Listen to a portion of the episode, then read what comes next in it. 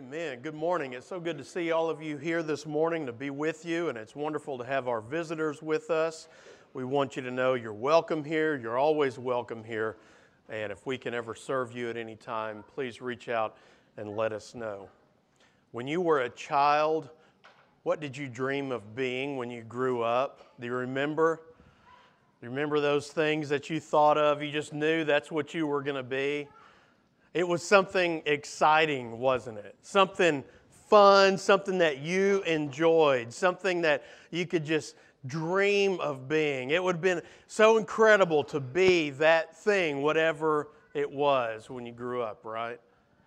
And then as you become a teenager and a young adult, you, you're discovering who you are. You're, you're in search of figuring out who am I and why am I here? What am I going to do with my life? And as you get older, the real world of work is something you start discovering, and, and you start realizing that it's not all about just big, great dreams, and I'm going to be that all, but, but you're still excited about the future. And you also start figuring out what you can do and, and more possibilities, tangible possibilities, and the reality of who you can be and what you can do with your life. That's a part of growing up, isn't it? It's a part of our life. But I want to ask you something.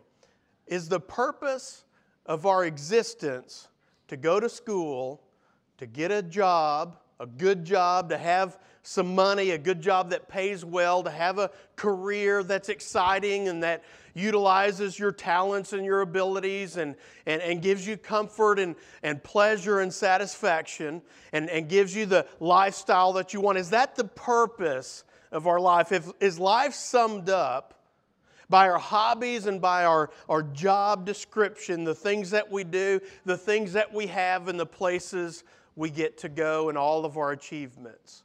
Is that the purpose of life? And is that the purpose of your job, of your career, of what you think you want to be and do in the future?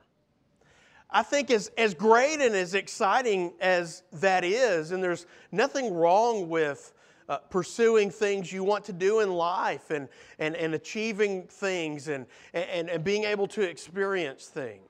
But I think deep inside, most folks realize that there's, there's got to be something more, something deeper, something more significant than, than just what we do for a paycheck, right? Something that, that is beyond this world now, that's something eternal. I think we sense that inside of us. And so that's what we want to talk about is what about my purpose? Why am I here? See, our purpose begins with our origins, why we exist in the first place. So we need to go all the way back there to figure out as we begin to look at what is my purpose? What about my purpose? And so if we look at our origins, it will help us start to see it. It will re- begin to reveal that. Look at Revelation 4:11. Worthy are you, O Lord and God, to receive glory and honor and power, for you created all things, and by your will they existed and were created. That's an important verse. We always go to Genesis 1 1 in the beginning. God, God created, and, and we look at all that He created, but that was the first book of our Bible in the Old Testament. In the last one, in the New Testament, we have this passage in Revelation 4:11. You created all things, and by your will they existed and were created. See, we exist simply because God wants us to. We're here because God simply wanted to create us. It's that simple. He wanted to. Creator God, uh, the Almighty God, sovereign God, the one and only true and living God, created us because He wanted to. It's that simple. He wanted to create creatures who could be in a relationship with Him. That's what He was doing. Scripture tells us that God not only loves, but He is love in 1 John 4 8. And this loving God created us to share Himself with us. You see, in Genesis 1, go back there in verses 26 and 27. Then God said, Let us make man in our image, after our likeness. So God created man in His own image. In the image of God, He created him, male and female, He created them. See, we are the, the greatest of all of God's creation. We're the capstone of all the creatures He created. The greatest one, His, his masterpiece, is the human being. And not and, and because we're different than all the, the animals and the birds and the fish and the insects and all that, because He created us to be able to have relationships not just with one another, although that is a part of how He created us, a wonderful part of how He made us, but to be in relationship with Him. God didn't create any other creature to be in a relationship with Him. Only us. Only we get that privilege and that honor. And then in Genesis 1:31 we see that after he created everything he looked at his creation and what did he say? He said it is very good. So God didn't need us. He didn't lack anything. All of those, if we could count human years, because He's eternal, He never had a beginning. But if, the, you know, the, the gazillions of years, the endless numbers of years that human years that He existed before He created us, He wasn't lonely. He, he wasn't wondering, what am I going to do? I'm bored. I need something. That, that's not what was going on. He wasn't lonely and didn't need us. He created us simply because He wanted to. He wanted to create us to love us and also to have us love Him in a relationship with Him. That's an amazing thing that Creator God would do that and do that for us. And so he created human beings capable of this relationship that we could share one another, sharing his love, and he could share his glory with us. But we know what happened, don't we? It didn't last too long. Before long, Adam and Eve messed things up for all of us.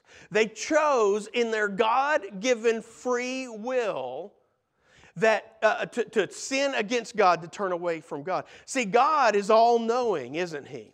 And so, God being all knowing, when He created us, even the angels in heaven, because they, they sinned against, some sinned against Him, the Bible tells us, and they were cast out of heaven. That's how uh, Satan got to where he is now and in the situation that he is, he is in now. But, but in creating us with free will, he knew that that automatically meant that that included by design the ability to choose wrong, to choose sin, to choose to turn away from Him, to choose not to love Him, not to be in a relationship with Him. You cannot have free will and yet force everybody to love you. And so He knew that this would happen. He knew in giving us free will, He hoped that we would choose Him always because His heart is to love us because He created us. We're the greatest of His creation, but He knew also that that wouldn't always be the case. But, but he, we didn't take him by surprise. He also, being all knowing, knew what was going to happen. And he always had a plan to save us from sin, to save us from ourselves and from being lost away from him for eternity. Look at Acts 2:23. This Jesus delivered up uh, Peter is preaching to the crowd there on that day of Pentecost of thousands of Jewish people from all over. This Jesus delivered up according to the definite plan and foreknowledge of God, you crucified and killed him by the hands of lawless men. Peter talks about it in, in, in his first letter, 1 Peter 1.20, where he says he was foreknown before the foundation of the world but was made manifest in the last times for the sake of you. See, see, God knew this was going to happen, and He made a plan to save us by sending His Son so that we could have a restored relationship for everyone who would turn to Him uh, according to Scripture. And so, the reason you exist, and this is your purpose for existing. If you want to know, what is my purpose? The reason you exist is to be in a saving relationship with God. That's the reason you exist. That's your purpose is to be in a right relationship with God. God walked with Adam and Eve in the garden. They communicated. That's how God wanted things. That's how he intended things. That's how he purposed our relationship to be. And so that's still his purpose for us today. See, Another thing we need to understand about purpose is that it is not about earthly things. It's not about earthly things, but everything in the world, everything in our culture, and some of the and the prosperity gospel preachers, word of faith theology, all of that nonsense, all that, that will tell you that it is about earthly things. But the Bible tells us that your purpose, your reason for existing, is not about earthly things. That doesn't mean all earthly things are bad and wrong and you can't have anything. It's not, but it's not about earthly things. See, purpose isn't about that perfect job that perfectly fits your talents and interests and comfort and pays you a perfectly fitting wage so you can have a lot and do a lot. That is not why you walk this planet. That's not purpose. They, uh, the, the, prosperity gospels will tell you that if, you if you have the right kind of faith, if you have great faith, then you'll be blessed with all these earthly things, right? That couldn't be further from the truth.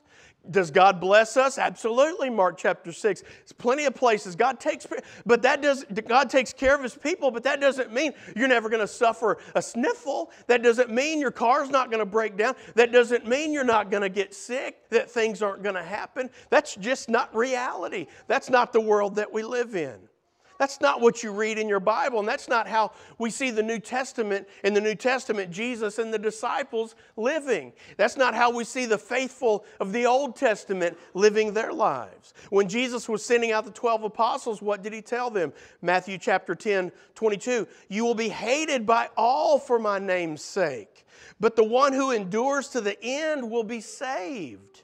Jesus said of himself uh, here in Luke 9 58, foxes have holes. Uh, birds of the air have nests. And the Son of Man has nowhere to lay his head. This is the, the Son of God. And he didn't have a palace. He didn't have someone driving him. He didn't have all of the pleasures and riches and wealth, but he could have had them. He could have had them with a thought, and yet he didn't. Have you noticed that usually when people talk about purpose in earthly terms and in worldly terms and talk about discovering their purpose, that it's always attached to a, a, a glamorous career that pays them well, that's exciting, right? No one ever says, My purpose in life is to roof houses. No one ever says, My purpose in life is to be a store manager. No one ever says that. Why? because that's not glamorous. But wait a second, those are good, honest jobs, aren't they? Yes, they are. There's nothing wrong with those jobs, those are good jobs. But nobody ever claims that as a purpose uh, uh, because that's not what is sold to us. That's not the message that culture gives us as what ought to be your purpose. And so it's supposed to be something up here, something glamorous, something amazing, something that people will want to look at on social media and say, wow, look at what they get to do. I can't believe it. They're, they're amazing. See, see, uh, good, honest jobs can be uh, used by God just as much as any other job, the glamorous job that has fame or whatever. But see, the problem is, is that that message won't sell many tickets, won't sell many books, and it won't pack a crowd, will it? If you sell a message of that's not what this is about. See, your purpose in life is not about earthly things. Now, think about it. Do you see how self centered that message and that belief is? That my purpose for existing is what? Really, if you start dissecting it, what they're saying is it's all about me. It's about what I like, what I want to do, my dreams, my comfort, my experiences, my pleasures. That's the way purpose is marketed to us, and sadly, sometimes in churches as well. So, that's not what all uh, uh, purpose is about. When Jesus began his ministry in Luke chapter 4, look at what he did. This is the Son of God. How did he begin his ministry? He walks, uh, and he's in, the, he's in Nazareth. He goes into the synagogue and he reads from the book of Isaiah. They hand him the scroll of Isaiah, and he reads about healing and serving and saving. Look at verse 17 through 21. And the scroll of the prophet Isaiah was given to him. He unrolled the scroll and found the place where it was written The Spirit of the Lord is upon me, because he has anointed me to proclaim good news to the poor. He has sent me to proclaim liberty to the captives and recovering of sight to the blind, and to set at liberty those who are oppressed, to proclaim the year of the Lord's favor. And he rolled up the scroll and gave it back to the attendant and sat down. And the eyes of all in the synagogue were fixed on him. And he began to say to them, Today this scripture has been fulfilled in your hearing. See, Jesus told us exactly what his purpose was later on in that in Luke's book, 1910. For the Son of Man came to seek and to save what was lost. He said, That's my purpose. And what did it get him? It got him trouble. He had to, if you read John's gospel, Jesus literally had to slip away from the crowd so he, he didn't get captured and killed, you know, not at the appointed time when it wasn't the right time. He had to escape uh, mobs and, and people coming after him. He had to hide. He had to face danger and ridicule and persecution and ultimate death for his purpose. Nobody's signing up for that, are they? See, Jesus could have made uh, his life easy. He could have made it uh, luxurious, but he knew it wasn't about earthly things. And, and, and in, in Matthew chapter 4, when he was in the desert for his temptation time before he began his public ministry, think about what Satan tempted him with. Wasn't it about earthly things? Uh, look at uh, what he, what he talked about. You'll inherit these kingdoms, you'll inherit these riches, you'll have honor and power and authority and glory, but all in, by earthly definition. And Jesus said, That's not what it's about. That's not why I'm here, and that's not what purpose is about. But that's what Satan wanted to sell, even our Savior. So, followers of Christ should be the same way, shouldn't we? Paul told us here if then you've been raised with Christ, in Colossians chapter 3, seek the things that are above, where Christ is seated at the right hand of God. Set your minds on things that are above, not on things that are on the earth. For you died, and your life is hidden with Christ in God. When Christ, who is your life, appears, then you also will appear with him in glory. See, the Christian's mind is supposed to be set on the things of God, the things above, above the earth, not on the things of the earth, because we understand that purpose isn't about earthly things. Our life is now hidden with Christ in God, so we're to be devoted to Him and our mind set aside for the things of God, for His use in our lives, for Him to use us. Paul said, offer your bodies as instruments of righteousness. Jesus tells his followers in Matthew 6, 19 through 21, do not lay up for yourselves treasures on earth where moth and rust destroy and where thieves break in and steal, but lay up for yourselves treasures where? In heaven, where neither moth nor rust destroys and where thieves do not break in and steal. For where your treasure is, what? There your heart will be also. So ask yourself, well, where's my treasure?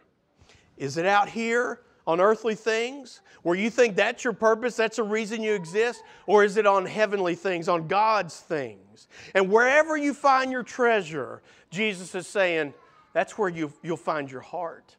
You want to know where your heart is? Find where your treasure is. What is it you treasure? What is it you just you seek? What is the that's most important to you? What is your life all about?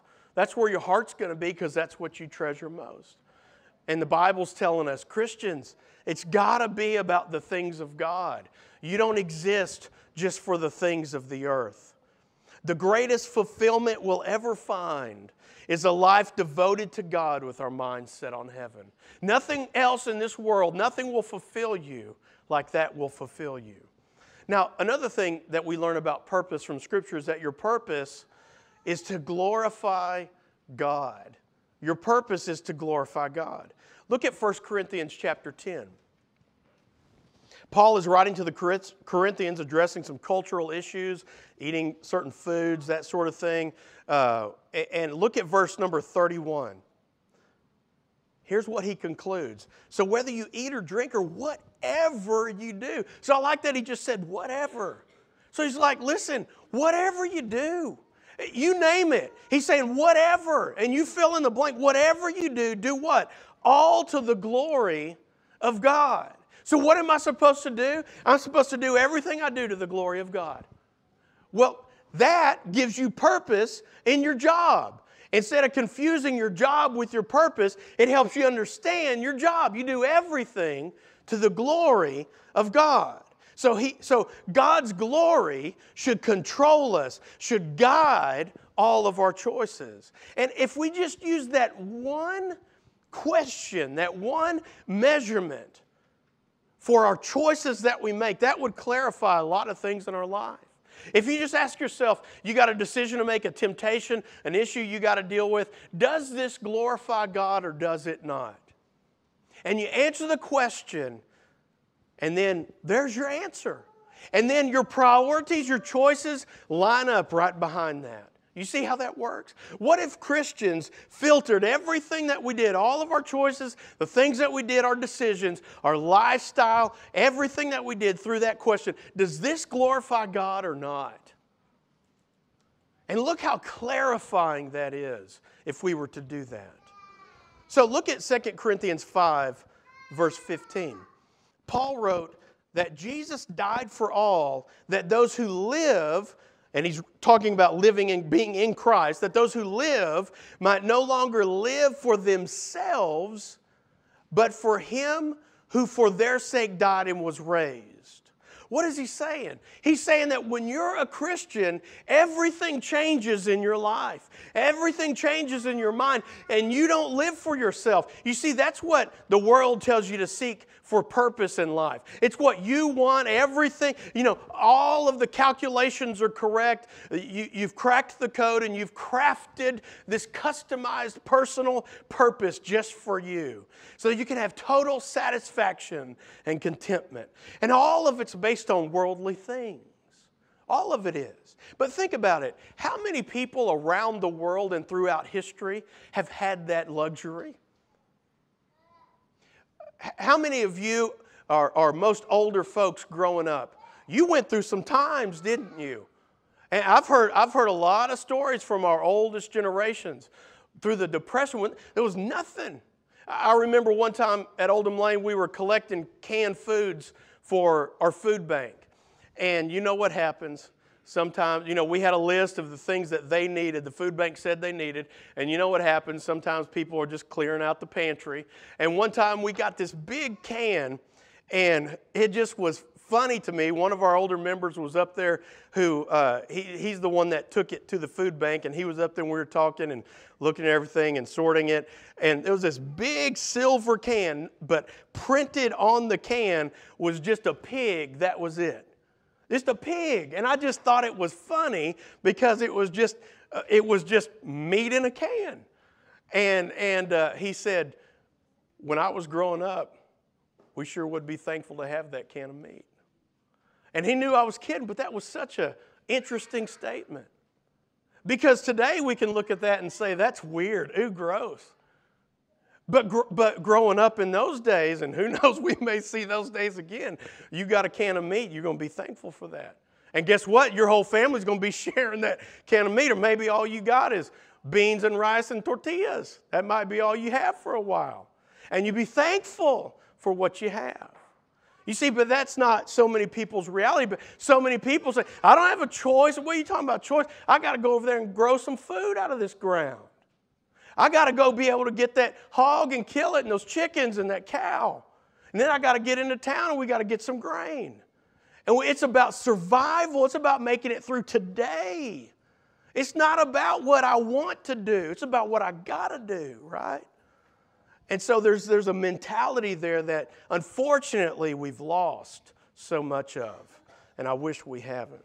So it's because Christians understand what God did for us that we live our lives in service to Him through our job. See, Christians need to understand that your job is about God for God to use you in that location, in that vocation that you're in. That job itself isn't your purpose. Peter tells us that the your uh, look at look at our next slide. The purpose of purpose is to serve.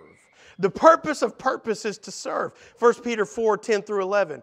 Uh, Peter writes, As each has received a gift, Use it to serve one another as good stewards of God's varied grace. Whoever speaks is one who speaks oracles of God. Whoever serves as one uh, serves by the strength that God supplies, in order that in everything God may be glorified through Jesus Christ. To him be the glory and dominion forever and ever. Amen. So, your purpose in life is about serving others with your abilities that God has given you in whatever you might be doing. And maybe that is a job that you just love and it, and it just fits your talents and interests perfectly. But maybe it's not that thing you want to be doing, but it's what you got to be doing. And God didn't address that. He just said, You be serving. You glorify me in whatever it is you're doing. See, your employment is what God has blessed you with to make a living. That's what that is. And it might line up with your interests and abilities, or it might not. But Christians want to know what do I do with my job? How do I be a Christian and share my faith on my job? Well, that's what you do is you realize your purpose isn't the job. Your purpose is to live for God, to be in relationship with Him, to serve Him, to glorify Him, to share Him. And He put you in that job, He blessed you with that job to work through you in that job. Does that make sense? That's the way you need to see your job. Because otherwise, if you're not doing the glamorous thing that's making the money and giving, letting you travel and have all the stuff that you want to have and everything, then you're going to say, "Well, I'm not in my purpose. I'm not. I'm not being what God wants me to be because I'm over here making deliveries." Well, that's where God blessed you to do that. And you're seeing all these people that you get to interact with. And God can use you through all those stops that you make to share the love of Christ and the message of Christ. So, uh, Jesus tells us in uh, we really see two things that help us to understand working through our jobs as Christians that ultimately our service is summed, summed up in two things the Great Commandment and the Great Commission. And we see those listed there. The Great Commandment to love the Lord your God with what? With your all, everything, every bit of you. And then he says the second is like it to love your neighbor as yourself. And then the Great Commission is what? Uh, Matthew 28, 19 through 20. Go therefore and make disciples of all nations, baptizing them in the name of the Father and the Son and the Holy Spirit, teaching them to observe everything I've commanded you. And behold, I'll be with you always to the end of the age. He didn't say only if you're in the right kind of job. He said, This is your purpose. This is what you're about. This is what you're supposed to do with your life. And he said, The most important thing in your life as a Christian is to love God and serve Him. And then that also goes back to love your neighbors yourself, that second commandment, because we're supposed to be reaching people with the gospel in the from the Great Commission. You do that in any job you're in. Whether you're retired and you're busy doing all kinds of you do you doing that doesn't matter what job you're in. And of course, we mean nothing ungodly that you're in. So uh, as we kind of start coming to the end, we need to understand that our purpose is also tied to the church. Now, I want to mention that Matt mentioned it in class this morning. Next week, we're going to start our next Sunday morning class, and we're, we're talking about sharing our faith or personal evangelism. So, we're going to spend some time on that for the rest of the year, uh, talking about that. How do I share my faith? How, can, how do I do that? What do I need to do? And we're going to, we're going to uh, make that interactive, and we want to encourage you to be here for that series. But your purpose is also tied to the church. That's by God's design. It's, it's by design that He created the church as the body of Christ. He gave that body to us to be able to gather together, to worship, to edify, to be educated, so that we can scatter to serve and do His will. So we come together to, to get equipped and to worship, and we scatter to go and do what we're supposed to be doing. So, so church attendance and participation should be a priority for Christians. Why? Because we get it. We understand what this is about. We understand our purpose in life, that it's about worshiping God, living Him for Him, glorifying Him, sharing Him, being in relationship with Him. It's not about how busy I am and all the other things I gotta, I gotta do. Ephesians 2:10, Paul writes, For we are his workmanship, created in Christ Jesus for good works, which God prepared beforehand that we should walk in them. What does that tell us? That tells us that you were saved to serve, not to sit. You were saved to serve, not to sit. So you don't read in the, in the New Testament that Christians become Christians and then they're supposed to just sit down. That's not what we see in Scripture. Okay? We, weren't, we aren't saved by our works, and works don't save us, but Scripture clearly shows us we are saved to work. Does that make sense? That's an important distinction. And finally, God has given us a purpose to die for. A purpose to die for. I mean, isn't that like that, that, that deepest longing in our lives? Is I want to do something great with my life, something that really matters, something that leaves a lasting impact. Well, your purpose that God created you with is just that. It's the biggest, most magnificent, incredible purpose of any purpose there could possibly be. And that is to live with Him for all of your life. Look at our older saints who, no matter what their, their, their, their body might be doing, how it might be failing them, they don't stop. Do you notice those people? If you don't, I want to encourage you to look around and find those people who are serving to the very last drop of life. And that's such a powerful example of how we're supposed to live our lives. They don't let anything stop them, not even this old broken down body. See, we are given a purpose to die for. At the end of your life, what are you going to be thinking about? When you're laying there in your last few hours, few minutes, what are your thoughts? Perhaps you think about did I leave my family enough financially to take care of them? Did I, did I do this? Did I do that? But, but ultimately, your thoughts are going to be about who you love, right? And you're going to be thinking about what's next. I'm going to be with God, or am I going to be with God? Those are the things people talk about in their last moments. And you'll wonder if your life, life mattered. And I'm here to tell you that if you want to live a life that mattered, the best way to do it, the, the, the, the true way to do it, is to live a life understanding your God given, God created purpose in life, to be in a, a right relationship with Him, and to serve Christ for all of your life. That's the only thing that matters in eternity. Is did you fulfill your purpose? Did you live out your God given purpose to be in a saving relationship with Him, glorifying Him, sharing Him? Paul wrote, For to me, to live is Christ. He wrote it like that on purpose because the Holy Spirit told him to. It sounds kind of odd to us. For to me to live is Christ. That means he understood why he existed. To live is Christ. And then what did he say? To die is gain. Folks, the only way you gain when you die is if you're in Christ. The only way you gain when you die is, is when you're in Christ. And none of this stuff you taking with you. The only way to gain is if you're in Christ. And then you gain that heavenly reward to be with God and be with your Savior eternally in heaven forever with all of your loved ones who made that same commitment. Is Jesus the reason you live?